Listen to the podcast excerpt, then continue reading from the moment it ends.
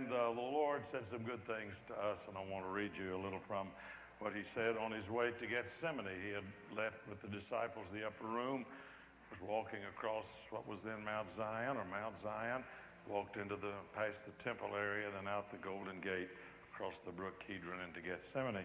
And on the way, he said these words in the 15th chapter of John. That's what he was talking about as they walked along. As the Father has loved me, so have I loved you. Now remain in my love. If you obey my commands, you will remain in my love, just as I have obeyed my Father's commands and remain in his love. I have told you this so that my joy may be in you and that your joy may be complete. My command is this love each other as I have loved you. No one has greater love than the one who lays down his life for his friends. You are my friends. You're my friends if you do what I command. I no longer call you servants because a servant does not know his master's business. Instead, I have called you friends, for everything that I learned from my Father I have made known to you. You did not choose me, but I chose you to go and bear fruit, fruit that will last. Then the Father will give you whatever you ask in my name. This is my command love each other. In that short paragraph, you will read the word love nine times. Nine times. Let's join our hands and hearts together as we pray. Dear Lord, we thank you that you first loved us and that you gave us through the presence of your Spirit the capacity to respond to your love and to love you back. We thank you, dear God, for per- personifying, personalizing, epitomizing your love in a person. Not just in a book or in a law or in a rule or a commandment, but in a flesh and blood person. We thank you for sending your son reveal to us your incomparable love. We pray for each other the ones whose hands we hold, we pray. We pray for people whose hands we hold who are beyond this building. Figuratively, we hold up them in, in, our, in our prayers with our hands of compassion and concern. We reach out to a whole hurting world. We pray for people everywhere who are worshiping you today, irrespective of what denomination, what land, what language, whatever it might be. To all who call upon you today and worship you, we pray for them and pray that all of us will be such witnesses in your world that the world will come to know you, whom to know is life and joy and peace forever. For this is our prayer in the loving, life giving, joy filling name of Jesus Christ, your Son, our Savior. Amen. There's a professor that. Um, taught in the university, and a man came up to him and said, uh, I believe that, uh, called a young man's name, was a student of yours. And the professor said, uh, No, no, he was not. Uh, he attended my classes and listened to my lectures, but he was never a student. I wonder if the same thing can happen in the school of Christ. We listen to sermons and songs and Sunday school lessons. We even read the lesson. Are we disciples, followers? Are we connected to Jesus spiritually? Not just intellectually or culturally or religiously, but do we have a spiritual connection with Him? Does it surprise you that so many people that were alive and present when Jesus was here talked to Him personally, questioned Him, listened to Him, but never connected. The religious leaders questioning him all the time, and he giving answers that were not contrary to the law, but fulfilling the law, showing the law of love that God came to reveal to us, and that he came in person to finally reveal completely. Think of the rich young ruler. We don't know his name, but he talked to Jesus. He had a personal conversation with Jesus. And Jesus gave him a personal invitation. But he dropped out of class. He was never a student. And then, the epitome of all, Judas. Think of it. Three years with him, listening to him. Oh, we have so little of what he wrote in the Bible.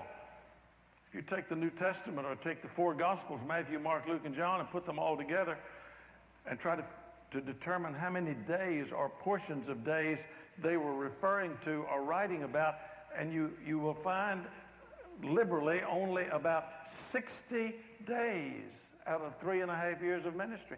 We have no idea all the other many things that he said, which is why John in his book said if everything Jesus said and did were written down, we couldn't contain the world couldn't contain the books. But think of Judas. He was there to see miracle after miracle. Never a student. Never a disciple. Can that happen to us? We go to class, we come to church, we hear the scripture, we may read a devotional book. That's wonderful. All of those things are good. But Jesus was saying to Nicodemus, Nicodemus, you've got to get a spiritual connection with me. And what I want to say in the next few moments is what I pray God will use to help each one of us connect and maybe reconnect or refresh our connection with Him, or maybe some for the first time to make a commitment to Him. And all of us here who are followers of His to be not just auditing the class, but taking it for credit for our own spiritual growth. Turn to the 14th chapter of the Gospel of Luke, page 1034 in the Bible in the book rack there in front of you. And when you get to 1034, you will find the 14th chapter of the book of Luke. Excuse me, did I say John? 14th chapter of the Gospel according to Luke. And I want to begin with the 25th verse. Jesus was walking along one day and a great crowd of people following him. Picture it. Here was Jesus walking along, striding along, and a great crowd of people surrounding him. And suddenly he turns and speaks to them. And it is one of the most startling introductions to a sermon that anyone ever spoke or heard. He said, large crowds were traveling with Jesus, and turning to them, he said, If anyone, now I need to stop there for a moment, and I'll circle that red in my Bible, those two words, if anyone, if anyone come to me, if anyone, I want you to know, if you don't know it, the inclusiveness of God the eternal love of God for anybody and everybody, irrespective of who they are, whether they're morally good or bad, whether they're educated or uneducated, whether they're from one land or another, one nation or another, one language or another. If anybody, he said, come to me. Whosoever will, he said, may come. Listen to this.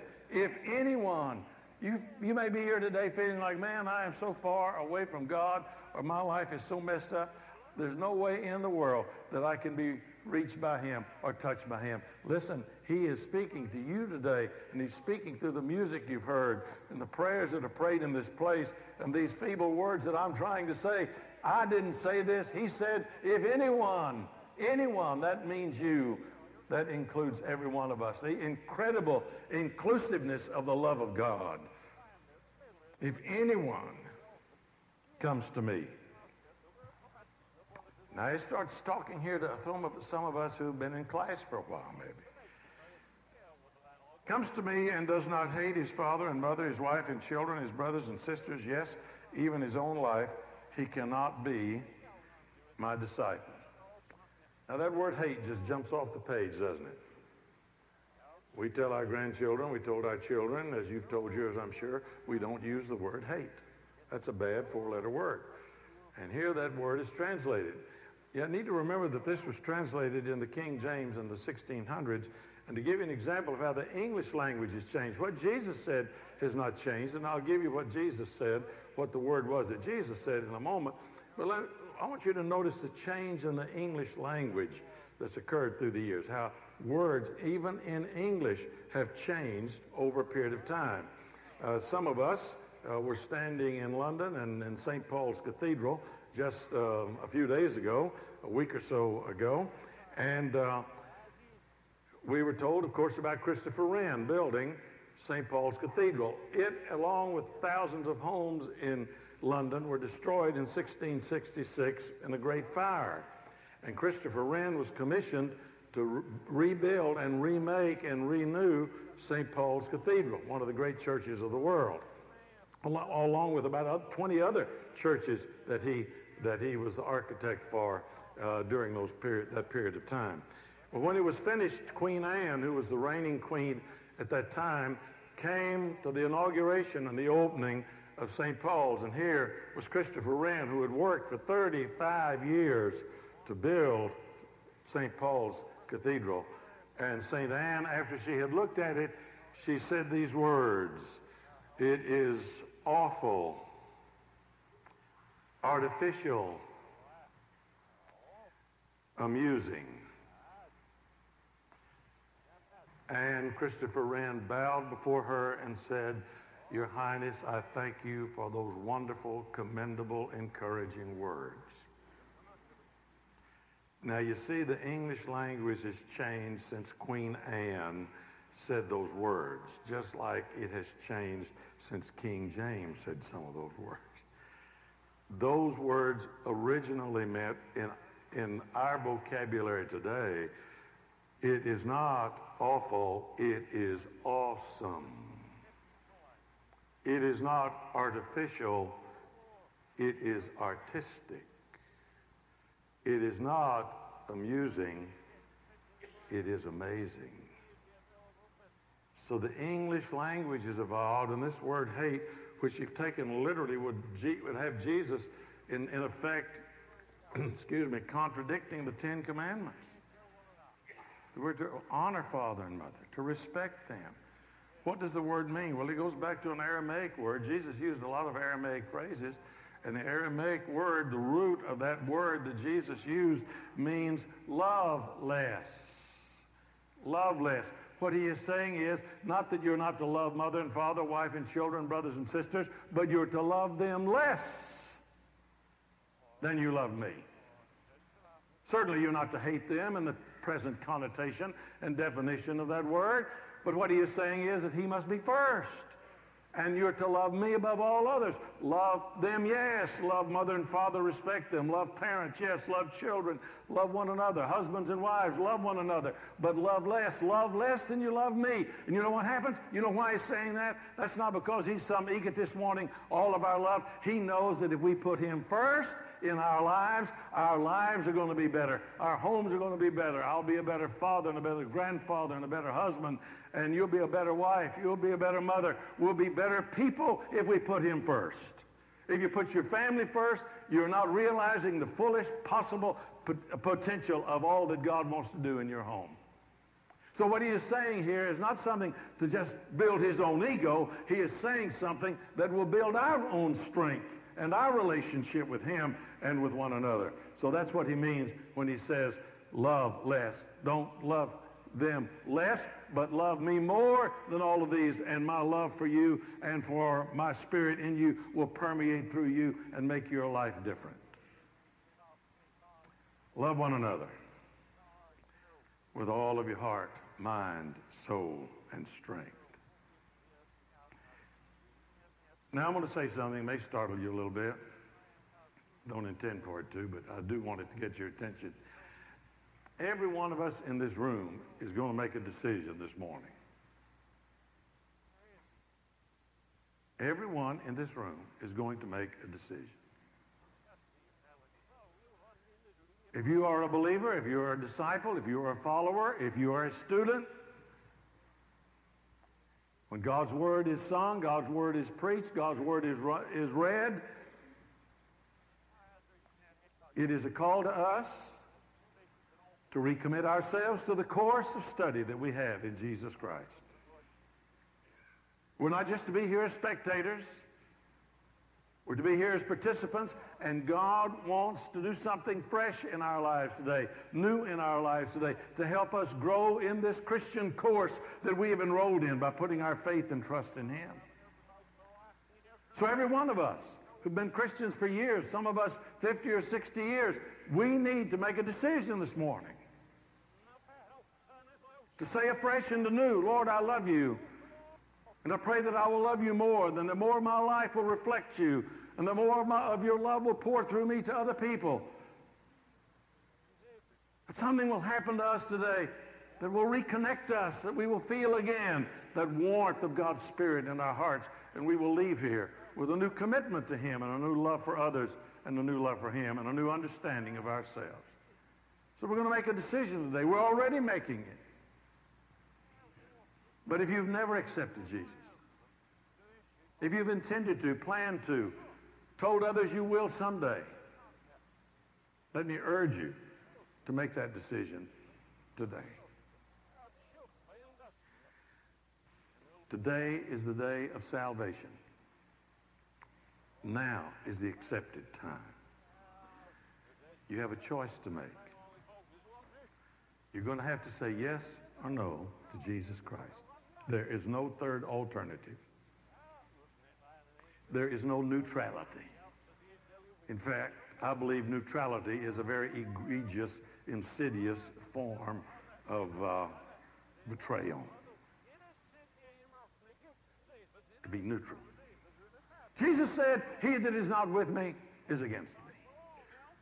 And he that uh, gathers not with me scatters abroad. Yes or no? I will or I won't. I do, I don't. The only two choices you and I have, the only two choices the world has regarding Jesus. You've got to do something with this man. However much or little you've heard about him, you've got to do something with him. There has to be a response, and there is a response. And I urge you today, if you've never publicly made your commitment to Him, never in your heart trusted Him and publicly committed yourself, as He said we were to do, in, in, in following Him, and committing our lives publicly to Him, let me urge you to do it today. Listen, every one of us in this room is going to walk this aisle today, or this aisle, or this aisle, or that aisle. Everybody's going to make a decision. And everyone is going to walk the aisle. You're either going to walk it this way or that way. You're either going to say, I will, or I won't. I do, or I don't. Any man come to me and not love me more than mother, father, wife, children, brothers, and sisters, he can't be my disciple. And then he goes on to say, and anyone who does not carry his cross and follow me cannot be my disciple. Jesus said, A new commandment I give you, that you love one another as I have loved you. And no greater love hath any man than that he lay down his life for his friends. When Jesus says that we are to carry the cross, what is he talking about? Well, he's certainly not talking about his cross. He said, you take up your cross. No one can carry Jesus' cross but Jesus. The crucifixion of Jesus Christ was the fulfillment of the plan of God from the beginning of time. He died alone. And he alone died for the sins of the whole world. You and I cannot carry his cross. You and I are not to try to duplicate his cross and walk in our own Via Dolorosa to try to expiate our sins, to try to absolve ourselves of our sins by suffering, by weeping, whatever it might be. No, he has done that. He's done it. He's done what no one else could do. And he's done it alone. He would do and did what only he could do and what only, only he did. He died for the sins of the whole world. He did not die to set a pattern for us in terms of, I, I want you to understand this. It's, I think it's very important. Uh, he did not die as an example. He didn't die as an example just as a good man and a moral teacher that's supposed to help other people and give your life to other people. He did not die as an example. Listen, he died as an accomplishment. It is finished, he said. It is finished. And people who come and say, well, Jesus is just a marvelous example, just a good teacher, and we're going to listen to his precepts and study them and that's what it means to be a Christian. No, that's not what it means to be a Christian. If Jesus is only a moral teacher, if he's only an example, tear this church down. There is no good news, for we cannot save ourselves. We cannot forgive ourselves often. We cannot redeem ourselves. Tear down all the basilicas and cathedrals and churches all over the world. There is no good news if Jesus Christ didn't die for all of our sins. Then what is he saying here? He is saying that we are to love one another. That's the cross we carry. What is the cross? It is I marked out. I marked out. I put Christ first in my life, and I put love for others first in my life. That's the cross we carry. The cross not of suffering. Oh, yes, Certainly we have difficulties and we have burdens and we have problems and we talk about the cross that we bear. And that's true. All of us have times in our lives, exigencies in our lives that upset us and stress us. Jesus is with us there. And you know why he can be with us there? Is because he carried all of our own problems, our own griefs, our own sorrows, our own loneliness. He carried all of that to the cross and died for it to give us life now. And so we now are to do what? We're to give our lives in service to other people. That's exactly what he was saying. His cross was for him salvation, for us Witness. Witness. And there is a cost involved in that. And he says that in the next few, the next few verses. Suppose one of you wants to build a tower. Will you not first sit down and estimate the cost? What does he mean, cost? You talking about money? No, not primarily. Although Jesus had a great deal to say about our relationship to earthly things, material things, he's not talking about that kind of cost. You know what Jesus wants from us? He doesn't want our money. He doesn't want our time. He doesn't want our talents. He wants us. He wants our hearts. He wants our love for him and a love for others, exemplified by the cross. And when he has us, he'll have our money, and he'll have our time, and he'll have our talents. He'll have all of life.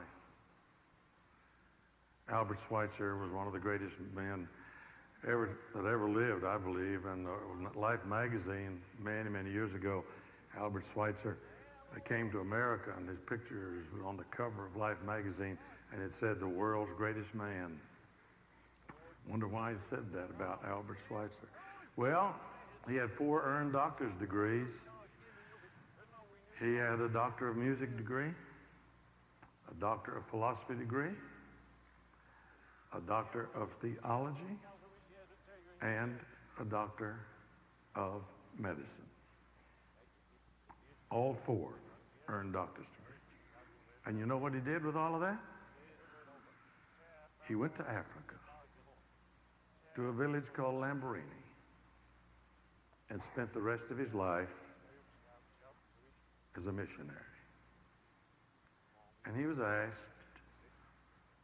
why did you do that?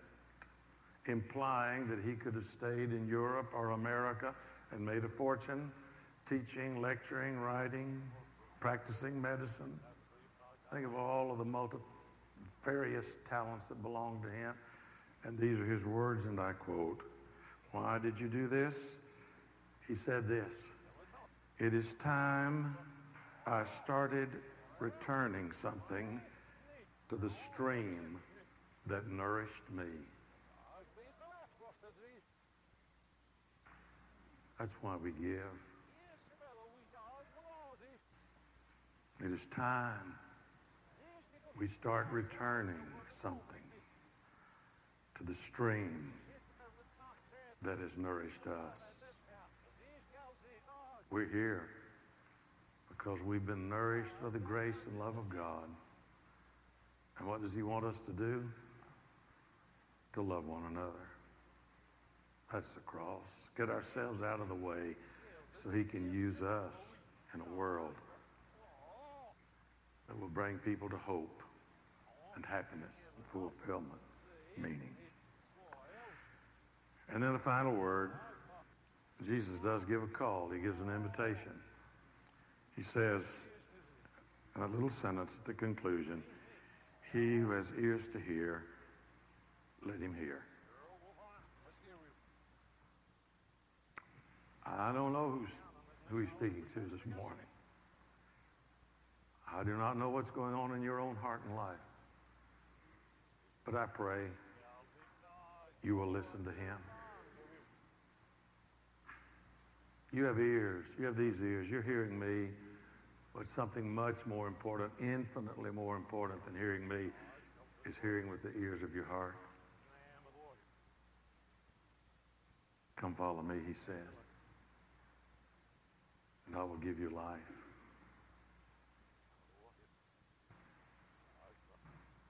So I hope you have ears to hear this morning. We'll trust him, acknowledge him, make the decision he would have you make, whatever it might be. A couple of weeks ago, our group in Israel sat on the steps that have recently been excavated, the steps that led up to the southern entrance of the temple in Jesus' day. And these were the very stones upon which Jesus and the disciples walked into the temple and out of the temple.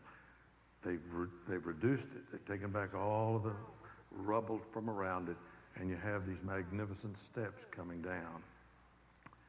Jesus' mother and earthly father carried him up to the temple after he'd been born. It was a time for his dedication. Those are the steps that he walked up to cleanse the temple. Those were the steps that he walked down after as a boy, going back and forth on those feast days at the temple. We don't know how many times he was in Jerusalem, but every time he went, he went up those steps and came down. We sat there. We had our picture made sitting on those steps. And our guide, uh, Jewish guide, told us this story that happened not very long ago. A guide was there escorting Neil Armstrong, who had recently become a Christian. And Neil Armstrong stood there on those steps, those very steps that we know Jesus had walked up and down. He stood there and he began to cry. And he said this It is more meaningful to me to stand on these steps than to have stood on the moon. There's nothing more meaningful in your life or in mine when we finally say, I'm going to take that step to follow him. Do it today. Let's stand and sing.